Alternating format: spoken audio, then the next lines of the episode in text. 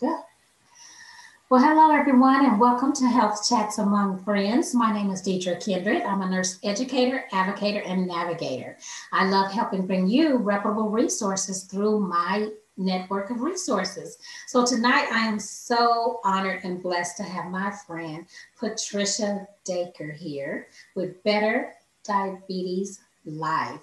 Say hi, Patricia. Hi, Deidre. Thank you so much for having me on. This is such an honor to be here and chat with you. Oh, the honor is all mine because I learned something from my friends every single time I have them on here. So, Patricia, tell us a little bit about yourself because you are a nurse. I am a nurse. I um, have been a nurse for over 35 years. I actually graduated and was an RN before I was 20 years old. Wow. I started taking college classes in high school. So um, I always like to joke that I could give IV morphine, but I couldn't buy a beer legally. right back then. So um, I grew up in Illinois. I worked just for a brief time there and decided it was cold. mm. And I moved to Texas um, in 1986. And my clinical career started at Baylor University Medical Center in Dallas. And I was there just shy of 15 years. I spent mm, probably a little over a year um, on the floor. And actually, one of my nurse managers got me a job in ICU when there when there weren't jobs to be had. It was a wonderful gift he gave me, but there was a wait list to get into ICU. Wow. And um, yeah, he was like, "You need to go do this," and he talked with somebody who talked with somebody. So I was in the medical ICU at Baylor, which again, it's a it's a level one trauma center, teaching hospital. So super super experience of just different patients and things mm-hmm. like that. Mm-hmm. Um, after about three and a half years in the ICU, I got bored. Believe it or not. Mm-hmm. Um, I believe it. so you know, you do the same thing for a while. And one of the night nurses was, um, she's a night supervisor, and she's like, "You kind of are like those ER nurses." And I found the ER, and that was my love. And so I worked in the emergency department there for another 10 years. Um, and during the last part of that, um, I don't know, about midway through maybe, um, I developed type 1 diabetes. Mm-hmm. And we mm. think I got a virus from a patient. We never really know what our trigger event is, but I don't have any family history anything like that. Um, so that was an unusual sort of change of events, and it made me do a little inventory about what do I really want to do. Patricia, and, yeah. I I'm so so sorry. I want to stop you right there because I want to ask a question for some of the listeners.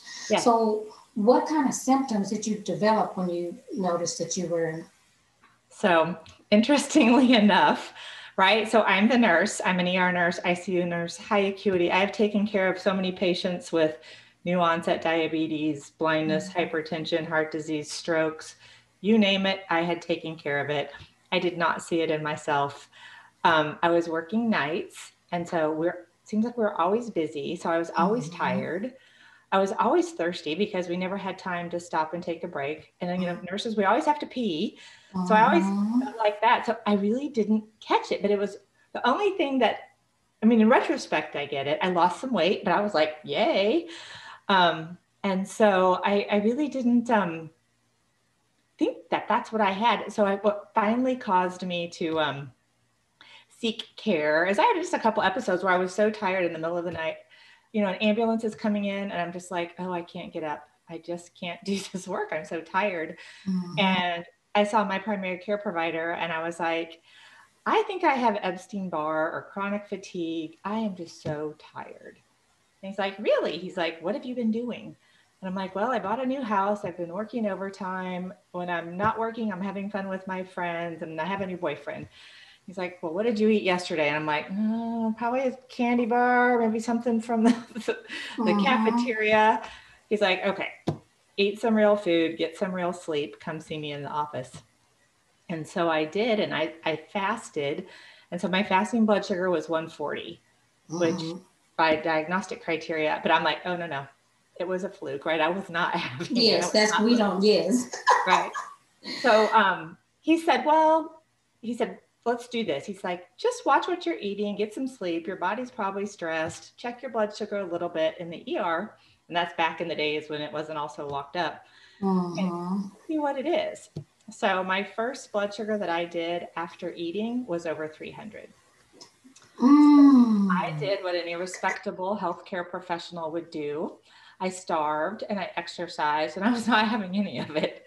Oh right? my goodness. Uh, right. I was like, okay, well, if that number needs to be below 100, we will make it happen. Right. That's so, what we do. Right. We don't get sick, everybody else does. Yes. So I've actually mm-hmm. done talks and lectures about both sides of the needle because I was definitely used to being on this side of the triage desk, not the patient. Um, yeah. So it was, it was very, uh, it was hard. It was hard mm-hmm. dealing with the fact that my body kind of let me down. Right. Mm-hmm. So I'll get back to a little bit. That's an important question and it comes into play a little bit later but I actually it took I did some inventory because you know without and I always keep these here as a reminder, but without this little guy, I would have died in 1991. So mm. I cannot live without insulin. I've been on a pump since 1999, and I'm very grateful and very thankful. And I will tell you, I am blessed to have diabetes. It has given me more than it's ever taken away, and it's not a bur- it's no longer a burden. It was, and I'll tell you a little bit about that. Um, but it, it it makes you take inventory of your life. And I'm like, okay, well, what do I really want to do? Do I really want to keep working in the ER? And another really long story short, I decided I wanted to go into healthcare IT. I loved computers, and computers were new in the age of um, healthcare at that point. Mm-hmm. And so, second phase of my career in 2000, at the very end of the dot com, I left the comfort of Mother Baylor and the ER, and I went to work for a small software company. And we somehow survived the dot com bubble. We should have gone under. We were upside oh, down wow. for a long time, but um, it was super, super fun. And um, you've probably seen the product. I'll do a little product endorsement real quick. But mm-hmm. you've ever been to a restaurant and seen the touchscreen computers with tables and diners? Yes. Right. So it's it's a spin-off of that product. And so that original product was called Pro ProHost, like professional host. Mm-hmm. And an. ER doctor saw it and said, Hey, look if they can keep track of tables, diners, orders, you know, what's available. He said that would work in the ER with patients' beds, you know, orders, things like that, processing. And yeah. it was all yeah, it was all about patient throughput. And this was in 2000, way before we had iPhones and touchscreen. It was really new age back then. Mm-hmm. But I loved it. Loved, loved, loved it. It was so much fun. And um, I spent gosh, 17 years in healthcare IT. Um, started as a subject matter expert, and you know, the charge nurse in me can never take a back seat. So when somebody needed something, my hand goes up, and I'm like, I'll try marketing. I'll learn this, right? Wow. So um, I took our company through Meaningful Use when it first started, which is a government certification initiative they had several years back. Um, so it's been fun. So half of my career was in, you know, bedside clinical practice, mm-hmm. and mm-hmm. I transitioned to healthcare IT. Um, and it was fun. It was just so the difference, I think, as, as a bedside nurse, you're somewhat replaceable because if you're not there, somebody else will take your shift. Ain't that the truth? Right. And in corporate world, if I wasn't there, my work stopped until I got back. So it was really cool to be contribute on that level. And it was so mm-hmm. neat to build products for nurses who I understood how they thought. And so um, super, super fun. And so that company went through merger and acquisition. And in 2017, I got to think, I did a consulting gig for a little while, but I started my own company three years ago um, called Better Diabetes Life. And if we go back and follow the thread through all these years, go back to my story about the ER nurse who was having none of it. Um, I think a lot of patients with diabetes have those similar feelings like they don't want this. Nobody right. asks this, right? right? It's not fun. Right. Um, but I don't think healthcare does a good job of giving us the tools and resources to process through all that, right? So that we focus a lot on education, which is super important, but just education about disease and medicine and food is not enough. And so I've taken it to this next level. Um, and it's about this holistic approach. So, yes, we're our bodies, right? We have body, we have the physical self, we have to monitor our blood sugar, but we're also our mind and emotions and our spirit, the things that make us do what we do. Mm-hmm. Those things all work together, and you can't just pull the body out and treat the body without the mind and everything else being affected. Like we do so often in healthcare. Yeah, right. We're just treating mm-hmm. the end result. Mm-hmm. We forget we're a system, right? Mm-hmm. So if you get scared, your heart rate goes up, your stomach feels anxious, you dump cortisol into your bloodstream that raises your blood sugar. All these intricate parts are working together. And it's it's not funny, but it's I look back and I'm like, wow, how did we forget that we function as a system and all these other factors need to be considered? So, um, my practice now, I've gotten certified as a nurse coach. And really, that's helping people not with the what. Your doctor's going to tell you the what. What do you need to do? What are your orders? What are your treatments? What are your regimens? Mhm. Um, but I help with the how, right? And so, um, if we talk about the struggles I had, I knew all the clinical information. There was I, you didn't need to show me how to do insulin injections. I had that Mhm. down. But how to like not get beaten down by it, and how to deal with the emotions, and how to how to find your voice because people want to talk for you or tell you what you should or shouldn't be doing. There's Mhm. there's a lot of stuff that nobody prepares you for.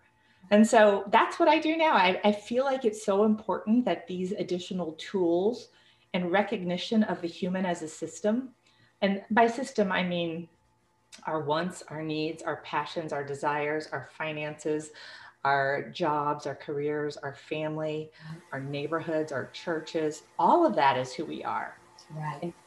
diabetes touches every every bit of that. There's not a piece or part of it that's not affected right? Yes. and so you can't just teach treat the diabetes without understanding all the other competing priorities um, you know and drivers for that person and i think the other piece that i can add to this and i can say with 100% assurity there's not a person who lives with diabetes who doesn't deal with fear and worry on a daily basis Absolutely. right? And as a nurse, what do fear and worry do? It engages our fight or flight response, Mhm. Mhm. which raises blood sugar, right? And so I spend a lot of time with even just deep breathing. How do you get yourself out of that worry of, oh my gosh, what if, what if, and what am I going to do? And how am I, like, you can just get spinning out of control. And people really need tools and tactics and ideas and strategies on how to stay calm in the chaos. I love it. Right? Makes sense? Mhm. It Um, makes so much sense. I love it. I love what you're doing. And that's why I wanted you to share your story because so many of us women walk around and ignore certain things that our body tells us because we're women, Yes. right? We got Yeah. stuff to do. Yes. We don't have time to sit and say, oh, because we think we're lazy or whatever it may be, those limiting beliefs. But also, the whole person is so critical because medicine, you're right. We do traditionally say, oh, well, your blood sugar was 600. So we're going to make you go on this diet. We're going to have you, you know, throw all these information at you, but we're not talking about you spiritually, right. emotionally, financially. That all affects how we operate. So you are right about looking at the whole person. And I love, love, love that you said Yeah. that. There's one key factor that I think clinical people like myself, when I put my nurse hat on, is we forget about a person's willingness. Are you willing to do this? Because I think what happens is a there's a little bit of fear. I think mm-hmm. it's it's less these days than it used to be, but fear of practitioners. Well, the doctor said I had to. Well, if the doctor says you have to go do that, but you know when you walk out of that office that you're not going to do it, nobody won. The doctor saw you nod your head and thinks, Yay, I did my job. That patient's ready to go. He walks away thinking he's okay. You walk away thinking that's impossible. And and the, the sad part is if he knew that you couldn't start there, then they go, okay, if we're not willing to do that, let's do this. Right. And so with my clients, it's like I would rather you do a thousand tiny little bitty things you can do Mhm. than one ginormous thing you can't. Right. Right. Because if we look at our path, just little tiny incremental shifts of little tiny stuff take us in a far different direction than these big leaps we try to do. I'm going to lose 100 pounds. You know, let's just figure out what's okay today. What will you believe that you can do? Because if you don't believe it, you will not do it. Love it. And that support system as well. Yeah. So you have to make sure you know you have that support system because you and I both know that you have family dynamics in there, and then you Right. have some families that are well, the doctor said you're supposed to do X, Y, Z, but you're not doing it. Why are you not doing it? And sometimes with our prospective businesses, that's why we have to find out the why. What yes. is that person's why? Maybe they don't understand it. Maybe they were intimidated. Maybe, like I go back, they don't understand it. They don't understand right. what you said or how you came at them. And it's all about attitude and mindset. Yes. Well, and learning new skills. So one of my key mm-hmm. um, I, I, have an online program. Can, I can coach individually, but I also have an online program that people can do self-paced where they watch videos and do work. Oh, um, communication is something we can all improve on. And so if we just put our nurse hat again, communication is like one of the biggest reasons for medical errors, right? Somebody miscommunicated something written, verbal, however, and the wrong thing got done it doesn't stop in the walls of the hospital. You go mm-hmm. home and you withhold information, or you feel like if I say that, I'm going to be judged. So, what do you do? You lie about your blood sugar, you lie about what you ate. And so, what, what can be really helpful is helping people to find their voice. How do you say to someone you love when you're feeling judged, when you're embarrassed, when you feel ashamed? How do you find the place to come together where it's like, you know, I know that you want me to do this, but your judgment and your harsh words are making me feel really bad. Yeah. And so, you know, you have to help them create a dialogue because the person who's nagging is nagging because they want you to be better, because they love you. The person being nagged feels like, oh my God, nobody understands. Yes. And, and so both sides want connection, communication, and understanding. And most of us in the United States, uh, probably in the world, we're horrible communicators mm-hmm. right? So if you can build that bridge, if you can help find the peace, I'll, leave, I'll, I'll add this too. This has been one of my things of late. So it's Heart Month, right? So go red for heart health. Mm-hmm.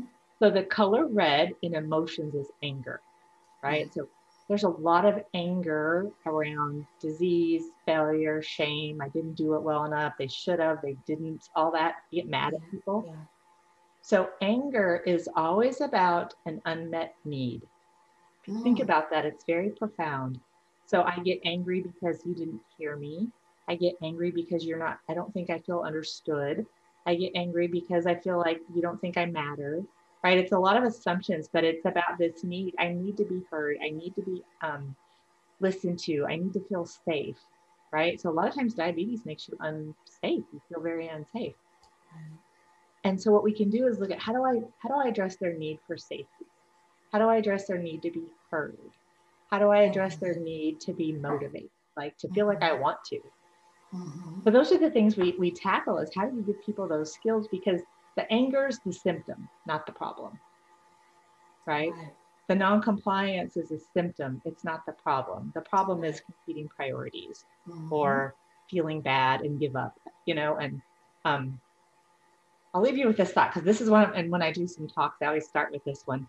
So if you could imagine the person that you've ever met that is the most annoying person you've ever met, it could be a patient, coworker, teacher, right? There's somebody that just, and for me, there was a lady I worked with. She was a client, but I just dreaded those phone calls because she just was dogged, right? Just it just was mm-hmm. so hard. And so getting diabetes is like having that person as your roommate 24 7 for the rest of your life you have to spend your money on what they want, what they like, what they need. They decide when you sleep, when you get up, right? So it's a very contentious relationship. And so, in finding some peace with diabetes, you have to find peace with that roommate and you have to be the one in control and in charge. And a lot of that is just, like you said, Okay, and we are back on Health Chats Among Friends with my friend Patricia with Better Diabetes Life. So we're going to go ahead and continue. We are sorry for the brief interruption, but we will continue. That's what happens when you do live. Right, the joys of working from home, right? Yes. So we were discussing before about um, Better Diabetes Life and how people could reach you because I wanted to ask about your individualized online training, your self-paced yep. you had mentioned. Mm-hmm. Yep. So um, betterdiabeteslife.com is my website. Everything's there. You can also follow me on social media on Facebook and Instagram. And I do my lives, I post them on YouTube. So there's video there. I try to post four or five times a week with little tidbits and nuggets and mindset ideas and inspiration because mm-hmm. we need that daily kind of reminder to not go in the direction we don't want to go, right? We need to keep motivated. We need to keep in the forefront of our mind that we have choice. Um, and on my on my website is my program. So there are a couple different ways that you can engage with, with me. One is individual. I'm sorry, my dogs are barking. You want to be in the program. Um, one is individual. So I do work with individuals and groups online. I have a, um, a group that we can do as well. It meets twice a month. Um, but the easiest way is Better Diabetes Life five step program. So I went in studio and created um, video education that takes you through the five key components of my coaching strategies, which are a review of diabetes basic education, um, dealing with emotions, what's behind all that, and what those emotions mean and why you have them, understanding your motivation. You know, how do you tap into something to give you some more energy so you can do all this work? Ownership, which the, the healthcare system can make you feel very victimized, where you're the patient, mm-hmm. the doctor's empowered. And then the last one is communication. So there's five um, key components. You watch a video and then you you do a workbook. So um, it's mm. a companion activity. You do the education and then you kind of personalize it and you write about your thoughts, your perspective, and it's to help bring mindfulness and awareness to what's keeping you from being your best. And you learn some strategies and tactics on how to overcome some of the challenges. That sounds amazing. Yeah, it was fun. amazing. Do. So they can go to betterdiabeteslife.com. Yes. Or your Facebook. Yes, it's better. Or your Instagram at betterdiabetes.com on Facebook. And then Instagram is Better Diabetes Life as well. Awesome. All simple. Simple, simple. Yes, yes. Well, Patricia, thank you again for your time this evening. This has been so much fun. We'll definitely have to have you back where we hone in on a topic that maybe communication or just not being hard on yourself. That's another one. Yeah, yeah, you got and, it. Uh, yes, so thank you again for your time. Is there any parting words you'd like to say? Um, I want to touch back on something you said earlier about feeling mm-hmm. for women, especially. Mm. Um, it's not selfish self care, right? And we have to take care of ourselves because we're the ones doing all the work to take care of our kids, our family, our health, all of it. And so it's a worthy investment of your time to do self care. It's not selfish. Absolutely. Those are my three words. well, thank you again, Patricia. We'll definitely have to have you back and Look forward to hearing from you again. Thank you, everyone, for tuning in to Health Chats Among Friends, where we bring you reputable resources in our local communities. My name is Deidre Kindred. I'm a nurse advocate, educator, and navigator. I love helping you gain access to reputable resources. Tune in next time for another wonderful chat. Thank you. Thank you.